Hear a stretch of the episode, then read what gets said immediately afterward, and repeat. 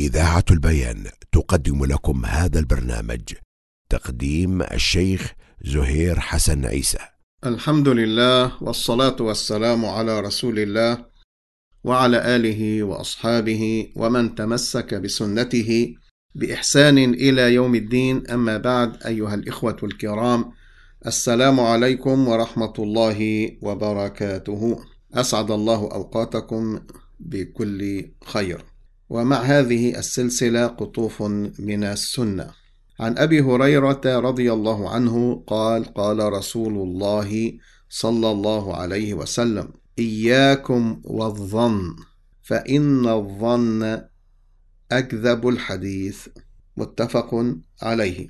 الظن أيها الإخوة هو ما يخطر بالنفس من تجويز الأمور المحتملة للصحة والبطلان.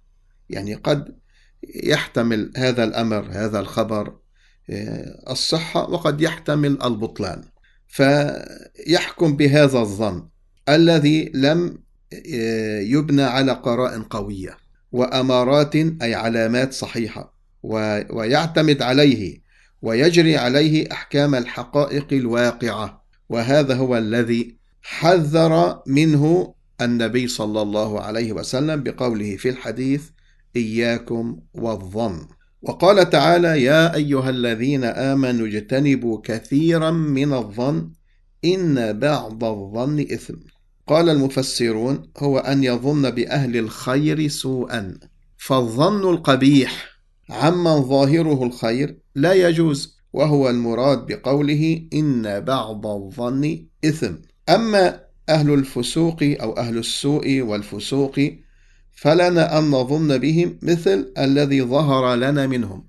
الظاهر من ظاهره الصلاح نحسن الظن به من ظاهره السوء نسيء الظن به.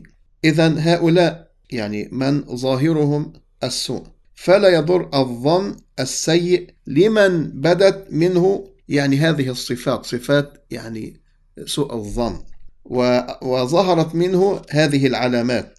فقد أخرج الطبراني في الأوسط والبيهقي من حديث أنس أن النبي صلى الله عليه وسلم قال احترسوا من الناس بسوء الظن.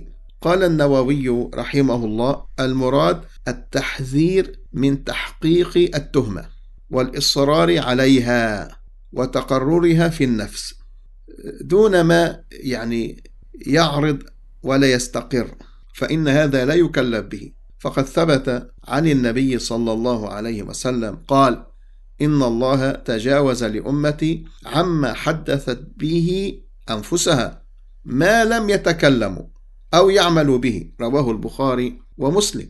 الزمخشري قسم الظن إلى أربعة أقسام قال آه، محرم وهو سوء الظن بالله تعالى وسوء الظن بكل من ظاهره العدالة من المسلمين.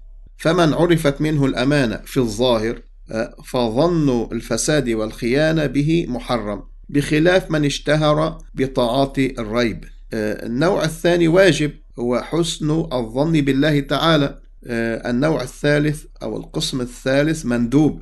حسن الظن بمن ظاهره العدالة من المسلمين. مباح من ظهرت أمارات فسقه من ظهرت علامات فسقه. ودخل في مداخل السوء. هذا يعني يباح يعني يباح سوء الظن به. إنما كان الظن أيها الإخوة أكذب الحديث كما جاء في الحديث لأن الكذب مخالفة الواقع من غير استناد إلى أمارة أي إلى علامة. فهذا الحديث العظيم يعني في بابه قاعدة مهمة إياكم والظن. لا ندخل هذه المداخل. فإن الظن أكذب الحديث. لابد له يعني موضوع الظن من من ضوابط حتى لا نصل إلى الافتراء والكذب على الآخرين. أيها الإخوة الكرام وإلى أن ألقاكم في حلقة قادمة بمشيئة الله تعالى أستودعكم الله الذي لا تضيع ودائعه وأصلي وأسلم على رسول الله. والسلام عليكم ورحمة الله وبركاته. قدم لكم هذا البرنامج